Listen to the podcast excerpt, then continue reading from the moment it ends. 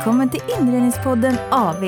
Idag spelar vi in avsnitt två som ska handla om färgsättning och jag sitter här i studion med Caroline Andenell. Hallå, hallå. Och jag heter Johanna Wolander. Välkomna!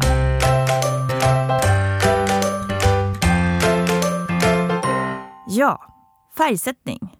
Vi tänkte prata lite grann om vad kännetecknar en bra färgsättning, vilka verktyg, hur börjar man, vad de har för betydelse, hur viktiga är trender? Ja, vi kommer att avhandla ganska mycket idag. Ja, Ska vi bara djupdyka ner i ett ämne och, och så tar vi det därifrån? det tycker jag. Vad känner du dig mest sugen på att börja med, Caroline? Ja, men var får man inspirationen ifrån? Bra, det Eller- börjar vi med. Ja? Inspiration. Inspiration. Ja. Hur jobbar du med inspiration i färgsättning, Caroline? Jag får jättemycket inspiration eh, från naturen, Ja. från olika miljöer. Eh, det kan ju lika gärna vara en natur, tänkte jag säga, i en stadsmiljö som i en skog. Men det finns extremt mycket färger eh, runt omkring oss som eh, man kan hämta inspiration ifrån. Absolut. Jag älskar, jag såg en bild på nätet, en stadsbild från Kuba med såna gamla bilar med grönt och rött och massa färger. Och Det kan man ju bli jätteinspirerad av. Mm, verkligen.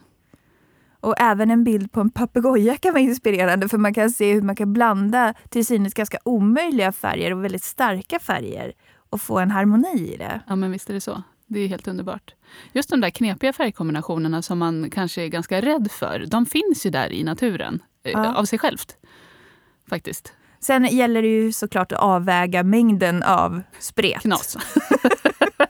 Så är det ju. Och särskilt om vi ska koppla eh, det hela till inredning som vi faktiskt eh, ska prata om. Jag tycker det är lite kul, lite sådär fakta bara. att Jag läste i en bok att redan de gamla egyptierna använde färg såklart, men de använde mycket primärfärger. Mm. Vilket är ju rätt skrikigt och väldigt starkt. Vilket man kanske inte skulle använda idag i, i en inredning lika Nej. lätt. Nej, men så var det ju även med, jag tänker på, eh, vi behöver inte röra oss så långt ifrån, eh, utan vi kan titta här hemma hos oss själva eh, och se att faktiskt både interiört och exteriört så har det ju använts mycket mer kulörthet i färgerna på hus och i inredning. Ja, det var ju också. fint. Det, Det, var, var ju ju det dyrt. fint. Ja, precis. Det Ja. var dyrt. Pigment var dyra.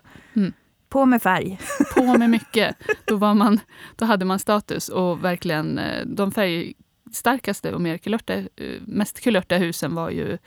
Där bodde en rik människa helt enkelt. Ja, Och slott och gårdar var ju ofta väldigt eh, kraftigt färgsatta också. ingen jantelag där inte, utan där skulle det smetas på med färg. Precis. Det här är lite kul också för att man förknippar ju ofta en plats med en färg när man pratar om färger. Mm. Eh, till exempel toskanskt rött eller marockanskt gult som öknarna Mm. eller, eller kryddorna som finns där, att man associerar till dem. Och det är också kul det här med association till färger. Mm. För det kan man ju bygga verkligen en inredning av, att komma in i ett rum där du vill få fram en stämning. Ja, visst- är det så. Och även kopplat till eh, varumärken. Eller någon eh, personlighet eller vad det nu är för någonting som man ska fånga upp. Jättemycket går att hämta i eh, kulörerna och färgerna. Och där är ju en avvägning också, för vi pratar ju om det här om att trivas i, i miljöer där det är väldigt starka färger. Om du har en väldigt, väldigt stark färg i ett varumärke så är det ju inte säkert att den blir jättesnygg på en hel vägg. Nej, så är det ju. Eller de som jobbar där kanske inte blir jättesnygga mot den väggen. Särskilt så. Ja, men sen är det lite roligt om man tittar på garn använder man ju förut växter och färgade in garn och lin och ja, all textil. Och då har ju historiskt sett modet varit det som har inspirerat inredningen. Mm. Där kom de starka färgerna. Eh, där är det lite kul faktiskt, för när jag skulle göra ett kontor i Bromma så hade projektledaren på sig en väldigt härlig gul tröja. och jag sa helt sonika att det är färgen som vi ska ha i taket, för det var en väldigt speciell mm, takhöjd där inne och man var tvungen att få till en känsla där inne. Och hon fick ta tröjan till färgaffären. och så målade vi, Läsa av. Och, Ja, så målade vi taket i den Mm. färgen och det vart eh, superfint verkligen. Den var perfekt. Vad roligt. Och just att det sker där och då. Du hade inte den tanken innan? Nej, nej, jag kom in, såg hennes tröja, tryckte upp den mot taket och sa det är den här färgen vi ska ha. Helt underbart.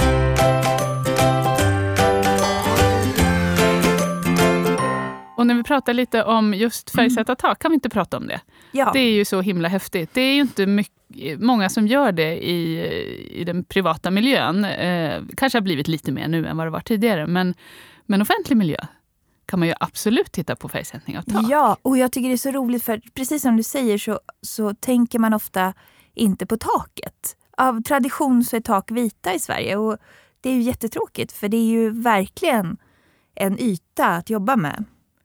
Vi kan väl ta orangeriet som exempel. Mm, precis. Där hade vi ju en jätteutmaning i, eh, på många sätt. Men framförallt att takhöjden var så himla låg. 1,95. 1,95. Och vi pratar om små fönstergluggar högt Källare. upp mot tak. Det är i en källare. Ni kan känna. Bara kliver ner i den här källaren och det är lågt i tak även i själva korridoren eller hallen utanför ett antal sovrum som vi ska inreda. Uh, känslan där var verkligen källare. Det var mörkt, det var grått. Uh, vad ska vi säga mer? Ja, ja men källarkänsla helt och hållet. bunkerkänsla, Bunker. liksom. Ja. Ja. Då tog vi till lite knep där att vi gjorde taket helt enkelt lite blankt, lite blankare än vanligt och guld. Guld.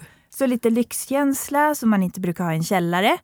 Och sen att det var lite blankt och att det var guld. Det var många parametrar Ja, där. det var, och det blev så himla bra. Annars kan man ju tänka att ja, men herregud, ni är en källare. Det är knappt två meter tak, tänkte jag säga. Lite mer kanske var. Men det naturliga är kanske att tänka att det måste vara ett ljust tak. Eh, man kanske kan blanda in lite färg eh, i detaljer i sängen eller någon stol eller no golvet eller någonting. Men taket, det, det ska vara ljust. Det Det, tror jag är det första, Ja, första man tänker. Men vi vågade trotsa det och det blev ju så himla himla bra.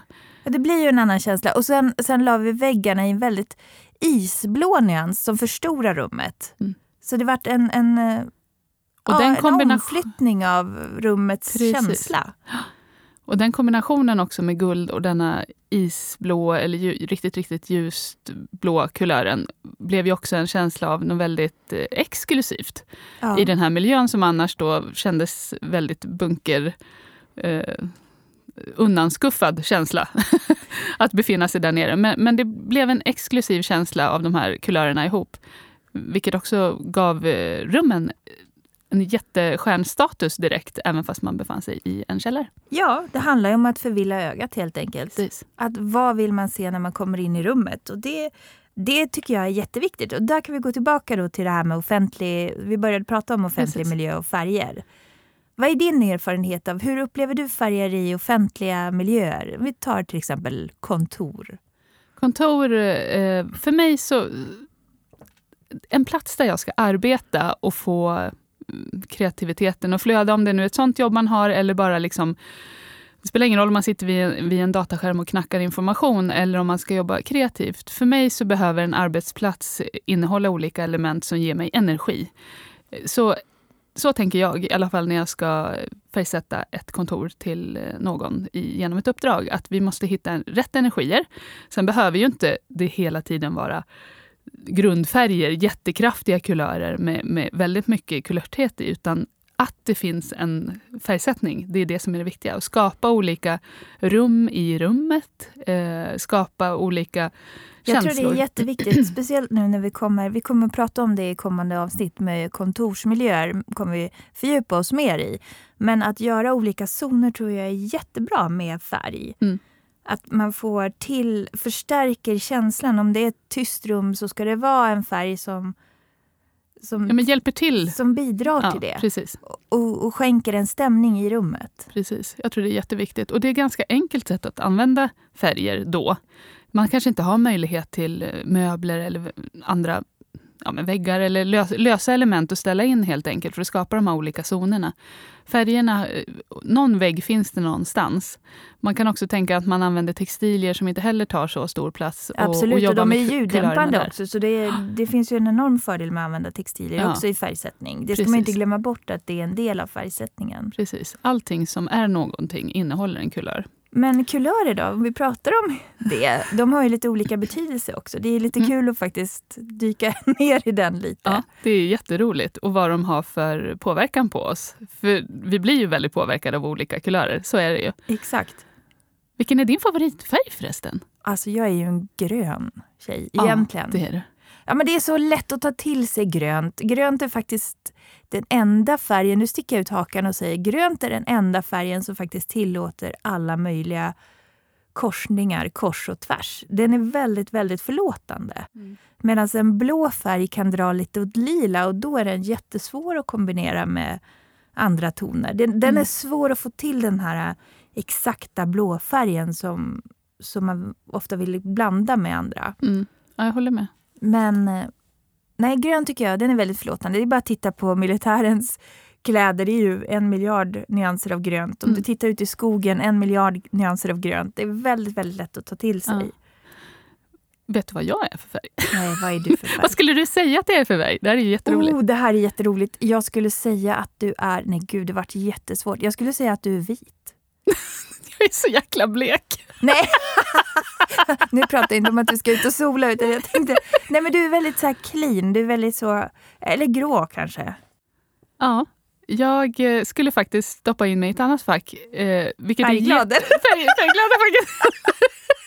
Nej, men det är jätte, jätteroligt. Alltså det som jag har kommit på, rent spontant skulle jag liksom bara linka med det och säga ja men jag är vit-svart. Jag är väldigt eh, ren. I... Monokromatisk. Ja, men lite så. Det är svart och vitt här. Eh, men det jag fallit tillbaka till hela tiden, eh, om man tittar på liksom, just inredning och mm, vårt hem, så förändras ju det genom åren och tiderna. Det har ju skett en fantastisk resa genom våra olika boenden, vilket det gör för alla givetvis. Men en kulör som kommer tillbaka, även om hemmet oftast är väldigt neutralt och, och vitt och grått och jordnära färger, men det är blått. Blått? Blått kommer tillbaka. Det är jätteroligt, och, för jag är också blått hemma. Och jag, det är ju inte ens min favoritfärg, men det är blått. Ja. Det kommer tillbaka, men jag tror det ligger väldigt nära oss skandinavier. Mm. Eh, och det är också en naturfärg. Du kopplade på grönt på skog och, och, mark och jag kopplar på blått på hav och himmel. Det finns ju där och som någon form av frihetskänsla eh, hos en, tror jag. Jag tror det är kopplat så väldigt, väldigt starkt hos, hos oss. Och eh, vi svenskar gillar ju generellt vi svenskar gillar blått. Så är det. Blått är ju faktiskt en av de första färgerna. Jag läste en forskning om det. Att blått är den första färgen man ser. Och det har med evolutionen att göra, att vi kom från havet från mm. början. Så lärde vi oss att se våglängderna för blått och gult. Och sen kom grönt och rött. Och där blev det mycket fara med det här röda Precis. och sådana saker. Ja. Så det är jätteintressant. Faktiskt. Ja, sånt där, det är så roligt hur det ligger djupt rotat inom oss. Men det är som du säger, samtidigt med den här blåa. För jag om man nu får säga att man ogillar en färg, vi ska inte hata saker, ogillar en, en färg så är det ju just lila som jag har väldigt, väldigt svårt för personligen. Och då kan vi applicera det på liksom kläder eller detaljer. Det, jag går, jag, den ligger inte med i min radar, de lila Den är sakerna. svåranvänd. Den är jättesvåranvänd och jag attraheras inte av den. Men den ligger väldigt nära det blå, som du var inne på. Eh, vilket gör att eh, där kan det bli en liten krock för mig. Så.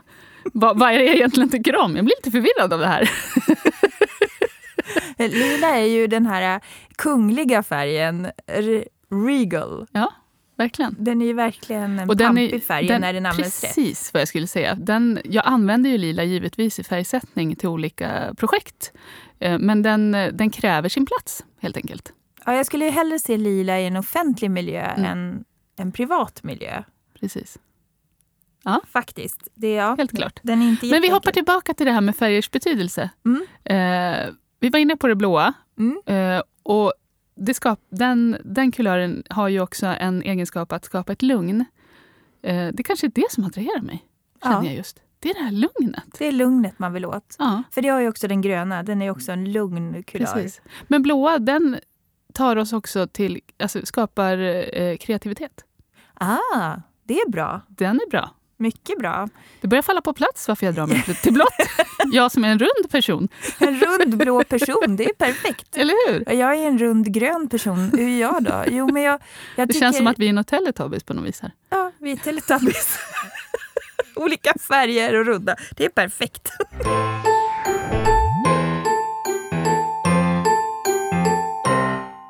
Vitt då? Vad betyder vitt? Vitt betyder ju renlighet och men det kan ju också vara, den har ju också en negativ klang. Vitt kan ju vara sterilt och mm. kalt. Det är någonting som jag möter väldigt ofta eh, när jag jobbar med privatpersoner. Där det har varit nu en tid av eh, mycket vitt. Man har velat haft det vita avskalade, det ska kännas nytt, det ska kännas fräscht. Eh, det får inte vara eh, kladd helt enkelt, utan eh, vitt och fräscht. Men det är kvinnorna som säger det här oftast. Och Mm. männen säger, jag vill inte att det ska kännas som ett sjukhus. Det får inte kännas som ett sjukhus. Och då har vi det här sterila, att man är rädd för att det blir för cleant. Ja, slakthus om man tar det till sin spets verkligen. Alltså om man tar riktigt Mm. blankt och vitt, då kan det ju bli en jobbig miljö att vara i. Precis. Sen är det ju så att alla olika eh, kulörer går ju att bryta åt precis hur många håll som helst för att det inte ska kännas för hårt eller för kallt eller för varmt för den delen heller om man inte vill ha det så. Exakt, och sen tar vi ju in färgerna utifrån vilken struktur de har. Mm. Är den matt? Är den blank? Eller är den fluffig? Precis. Det gör ju jättestor skillnad. Fluffig färg. Fluffig färg, det är något nytt. Det lät ju helt underbart. Jag Ja. tänker på de här... eh, Alla barn just nu eh, går med någon form av squeezy eller en eh, stress... Jag kallar det stressboll. Så- Såna som man klämmer på helt enkelt nu för tiden. Men de här squeezy, de har en så här superfluffig känsla. Vad coolt det hade varit att få in en färg. Så man kan trycka på väggen så liksom fluffar den till lite. Ja, men jag tänkte, när jag tänkte fluffig så var jag nog mer inne på så här ryamatta eller, eller en fluffig lampa. Där var jag fluffig. så tänkte jag Du var i fluffig. inredningen. Ja. Ja, eh, Jag fick bara en så här känsla av, för det är oerhört viktigt med strukturer. Eh, och även på väggarna. Annars pratar vi mycket struktur på, eh, i textilier eller i golvmaterial eller någonting annat. Men, men väggarna har ju en jätteviktig, alltså det är en viktig egenskap även för väggar med strukturen. Och just matta blir ju en struktur, blank blir en annan. Det har ju varit jätteinne nu en tid här att måla med kalkfärg och det ger ju också en enorm struktur eh, och känsla i den färgen. Ja, den blir ju väldigt, väldigt matt i, i ytan. Ja. Men man, tänkte- och man vill ta på den framförallt. Exakt, och, och jag menar förr, förr så satte man ju upp gobelänger, man satte ju tyg på väggen. Mm. För att få en värme. Man hade stora slott och herrgårdar så satte man upp tyg. Och så fick du både bort ljud, det är ju supersmart faktiskt, det känns ju väldigt modernt idag att tänka Mm. Ja. att man gjorde så. Satte man upp tyg och då var man ju också för att visa rikedom. Mm. Ehm, och få in färg och få in en struktur. Så det är ju, du vinner ju väldigt mycket på det. Du sa att det, var, det kändes modernt och det gör det ju på ett sätt. Men tror du att det kommer komma tillbaka? Textil på väggarna? Varför inte? Vi jobbar ju mycket i miljöer av olika typ och det är klart att ska vi jobba med slott och herrgårdar då får vi ju tänka Där tyg. är det ju så, absolut. Men jag tänker mer i, var och, ja, men i, i, vanliga hem. Nej, men jag skulle kunna se det i en miljö, kanske ett kontor. skulle vara lite ballt faktiskt att komma upp med tyg på väggarna. För då, just för att du vinner en ljuddämpande effekt av det också. Ja. Det är så spännande. Vi pratar ju om färgsättning och färgsättning kan man ju tänka direkt, ja men då har vi en pyts med målarfärg och en roller och här börjar vi måla. Eller så är det en tapet. Så jag tror att det är det första folk tänker på. Men man kan ju också färgsätta genom andra material på väggarna. Textil pratade vi alldeles nyss om. Växter tänker jag. Absolut. Växtväggar är ett sätt att färgsätta. Och det finns ju säkert, Medstruktur, precis, och det finns ju många, många andra eh, belysning. belysning. Absolut. Det är ju ett jätteroligt sätt att färgsätta. Att, att belysningen ändrar färg och att man kan... Det finns ju lampor idag som går från den här riktigt kalla till att bli varma bara Mm. med ett knapptryck. Så man kan ändra hela känslan i rummet bara med det. Ja, och Det det, den, den är jätterolig verkligen. Och där finns det idag, det var ganska dyrt för ett tag sedan, men det finns idag billiga belysningslösningar. Bra. Låt oss bra. dyka in i Ja, det, det måste i vi ett ta. kommande avsnitt. Det Absolut. ska vi definitivt göra. Då Superspännande. tar vi in en, en gäst också så pratar vi om belysning från alla möjliga vinklar och vrår. Det tycker jag verkligen. Mm. Jag läste lite nördig fakta. Visste du det här? Att lägger man vitt i en färg, då får man en ton. Ja, Lägger man svart, då får man en nyans. så fint, så fint. Och både vitt och svart, det kallas valör.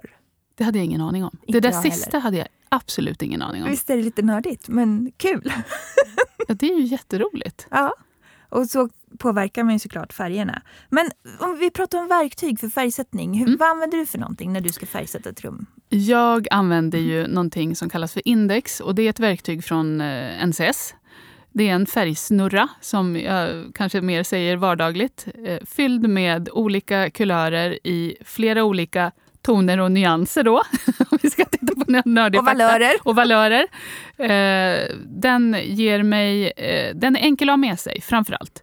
Jätteenkel att ha med sig. Jag har den i väskan i princip jämt. Den väger ju lite grann, så den, ja, man får ju ha en ryggsäck om man ska ha med sig den här, det här verktyget. Men det är väldigt bra att ha eh, och enkelt eh, verktyg att använda. NCS har även fler eh, olika verktyg givetvis för den som eh, jobbar med färgsättning hela tiden och jämt. Eh, så finns det olika verktyg. Det finns något som kallas för NCS Atlas. Den vet jag att du jobbar en hel del i, va? Den jobbar jag mycket i. Mm. Och Det finns även lådor med lite större färgkulörprover som jag har jobbat väldigt mycket runt. Eh, när man tittar på större projekt där man behöver verkligen liksom få betoning på kulörerna så funkar kanske inte det lilla, lilla färgprovet utan man behöver ett större och då är de jättebra. Ute i butiker, jag tänker för privatpersoner kanske som inte jobbar i branschen och inte har en, ett sånt här verktyg så finns det ju lite mindre kulörprover att hämta gratis. Jag brukar ju då jobba med projektledarnas tröjor. Ja, eller går också jättebra. Och där ska vi faktiskt komma till en sak. Just vi hoppar tillbaka till färgbutiken. Dels så har man de små färgkulörproverna. De brukar även ha större, kanske A4-storlek, färgprover som man kan få köpa om man vill det. Om man känner att man inte vill måla upp ett eh, det bästa är hemma, om man ska måla om och bli osäker, om man väljer mellan lite olika toner, det är att eh, köpa en provburk och måla upp de här på väggen. Men man kan också köpa de här färgproverna som är lite större och bara nåla upp på väggen. Upp dem, ja, ja. För att känna. Det, det, blir inte exakt lika som att måla dem sen, men man, man kommer att kunna ta ett beslut i alla fall i vilken kulör man ska välja. Mm. Vänta, eh, jag avbryter dig där bara ja. snabbt. För jag tänkte också säga, det finns ju otroligt många verktyg på nätet som kan vara en bra start för att börja med en färgsättning. Jag ska tipsa om ett som heter Shipit från Sherwin Williams. Och då tar man en bild som man tycker om. Det kan vara på den här papegojan, jag hoppar tillbaka till mm. den. Så lägger man in den i chippet och så tar programmet fram de viktigaste kulörerna ur bilden. Och då får man inte NCS-färger ska jag säga, men man får ändå ett hum om var i spannet man ska börja. Vilken typ av röd, vilken typ av grön och man kan variera och ändra lite grann och så kan man skriva ut den där när man är klar. Mm. Och den kan man ju faktiskt ta med sig om man vill börja där. Då kan man ta med sig den till färgaffären och säga Precis. jag vill vara i de här regionerna, jag vill hitta någonting liknande det här. Om man nu inte har Sherwin Williams färgskala ja, som man har tänkt jobba med såklart. Men det är en väldigt bra lösning. Och sen blir den här bilden med de här färgproverna, sticksen, det blir en ganska härlig bild om man vill göra ett moodboard som vi pratade om i förra programmet. Precis. Det är ju superbra tips, verkligen. Shipit är ett alternativ. Det man också kan göra det är att ta projektledarens tröja som vi var inne på och faktiskt ta med den till, ursäkta, klä av dig, jag behöver din tröja. Åka till färgbutiken och låta dem läsa av den, för de har ju även verktyg där man kan läsa av färger. Exakt. Det finns att köpa för vem som helst. Det kostar lite grann, man lägger säkert inte pengar på det. Men ta med dig någonting. Eh, om du nu inte kan använda Chippit, ta den här bilden på din papegoja eller din hund eller vad det nu är någonting. Eh, någonting annat. Du kanske har hittat en bild på Pinterest eller någonting som du tycker väldigt mycket om. Eh, Laboratorierummet har vi här. Ta med dig det in och låt dem läsa av den. För att du kommer att vilja ha en NCS-kod eller eh, det finns andra färgsystem också, men du kommer vilja ha en exakt kod för att kunna komplettera med färg sen kanske. Absolut. Och mm. det där är bra att skriva upp sen. Att man verkligen, när ni jobbar med inredning, men det gör ni ju redan, säkert många av er att ni skriver upp allting i en separat färgsättningsdokument som ni låter ligga med i projektet. Om ni inte gör det, så gör det. För att det är ju super, super bra att gå tillbaka till sen. Ja, det är jätteviktig information att ha framåt. Helt klart.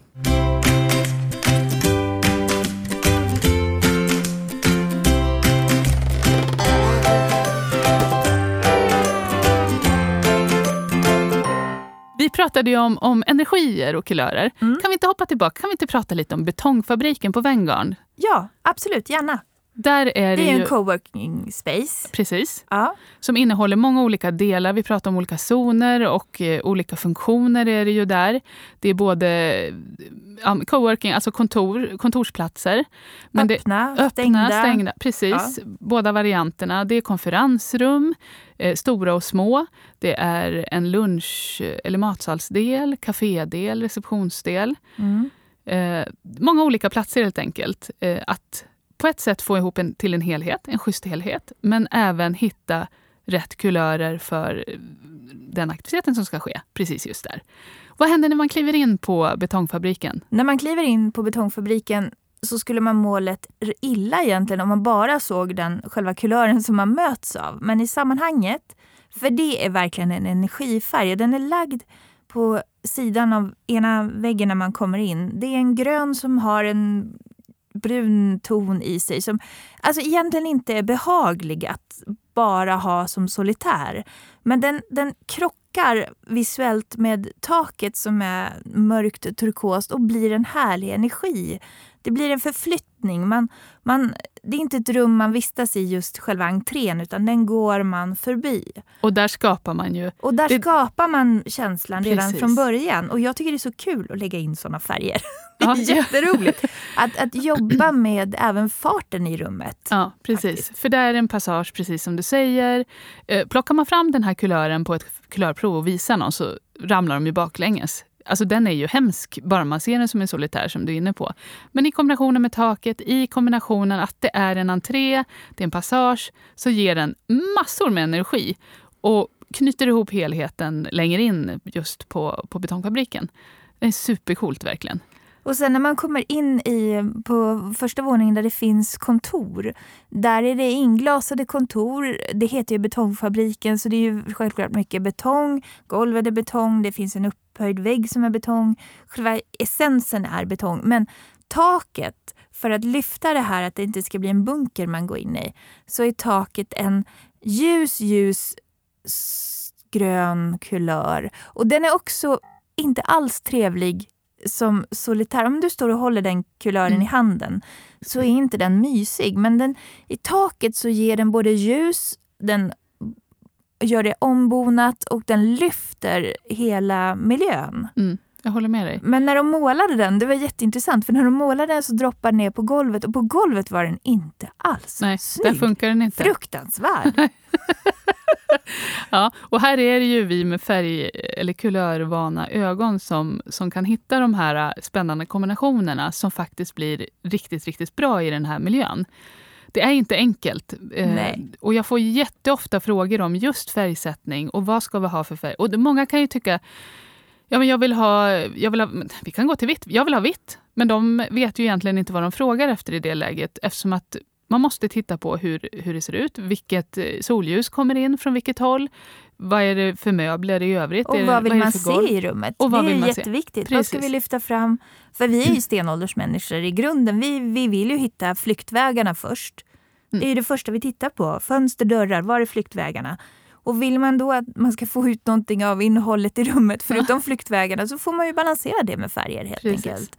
Ehm, och jag tycker det är så intressant för att egentligen skulle man ju verkligen vilja vara själv tills man får lämna över nycklarna till kunden och säga Ja. varsågod. För det är ofta så när man vågar ta ut svängarna lite med färg så blir folk väldigt nervösa. Mm, innan det är klart. Ja. När de såg den här färgen i entrén så var det jättemånga som tänkte vem, vem är den här inredaren? Vad håller hon på med för någonting? Precis. Men när det kommer ihop sen så blir det härligt. Det blir något helt annat. Och det är det där som är vår specialitet. Vi som jobbar i branschen, vi har den här förmågan och kunskapen att kunna sätta ihop eh, kulörer och färger så att eh, det blir väldigt, väldigt bra. Jag håller med dig. Jag önskar att få ett projekt där vi får verkligen lämna över nycklarna. Nu, nu är alla detaljer Som i på tv, plats. så här, Ja. varsågod och kom hem. Så skulle vi vilja ha på ett kontor eller på ett hotell. Ja, eller vi skulle liksom vilja säga varsågod och så får de bara gå in och wow. det är drömmen, det kommer Ja. aldrig hända, men det är drömmen. Det- Precis.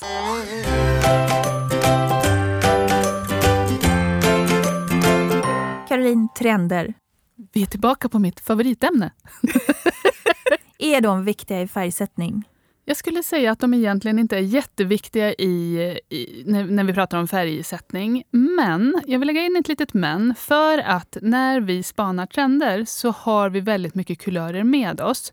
Och det man ser i olika trender det är ju olika eh, toner egentligen av kulörerna. Egentligen så finns alla, alla kulörer finns med i en trendrapport. Men de har olika mycket svärta eller olika mycket vitt i sig. Och det svänger. Det rör sig över åren. Du menar toner och nyanser? Ja, precis. Vi kommer tillbaka till den här nördiga faktan. Det är fantastiskt. Ja. ja. kommer aldrig släppa det nu. Eh, men, men det är precis som du säger, det, det är där det, det händer med kulörerna.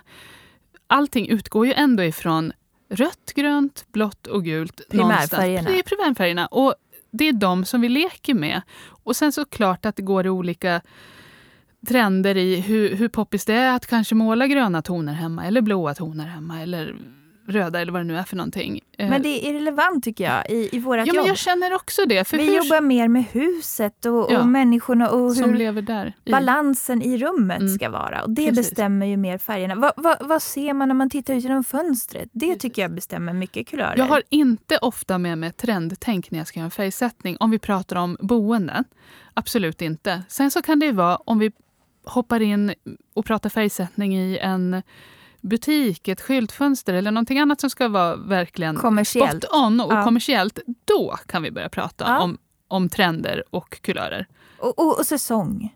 Säsong, absolut. Det kan vi hoppa över på, för där är det ju kanske mer inte, inte när vi pratar om, om bostäder. För Nej, det är men igen, ska hålla. skyltfönster, ja, retail, hela ja. den biten. Då, är det ju, då, då, kommer, då kommer trenden att bli viktig och eh, säsongen också att bli viktig. Helt klart. Och kulörerna följer ju med i det. Det är ju ett paket, alltihopa. Jag känner att jag jobbar mer med nostalgin eller retroperspektivet av trender än vad jag jobbar med trender framåt. Jag försöker nog snarare undvika trender framåt och jobba med nostalgi. Och det handlar ju så, ja men precis. Och om vi plockar in det, nostalgi och minnen kopplat till eh, boende, bostäder. Ja. Där är, människor, vi har ju en mängd saker med oss historiskt. Kanske från när vi var små eller man har ärvt någonting av någon. Någonting som följer med i hemmet. Där det, är färger jättestarka. Där, ja men precis. Och det är ofta någonting att bygga en inredning, bygga en liksom färgsättning runt. För det är ofta saker som man inte vill göra sig av med. De är mm. så viktiga för en. Och att ha fel eh, kulörer kopplat till den här specifika detaljen eller möbeln eller tavlan eller vad det är för någonting, det kan bli så himla galet.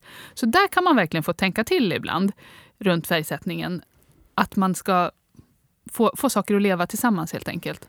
Men jag tänkte mer, tänker så här, typ mormors kök. Det var mm. speciella färger, alltså rent konkreta också. Sådär. Ja. De här kommer man ihåg när man var liten. Jo, men vi har ju en ryggsäck fylld med... Eller hur? Likadant som dofter så är ju färger ett väldigt starkt minne.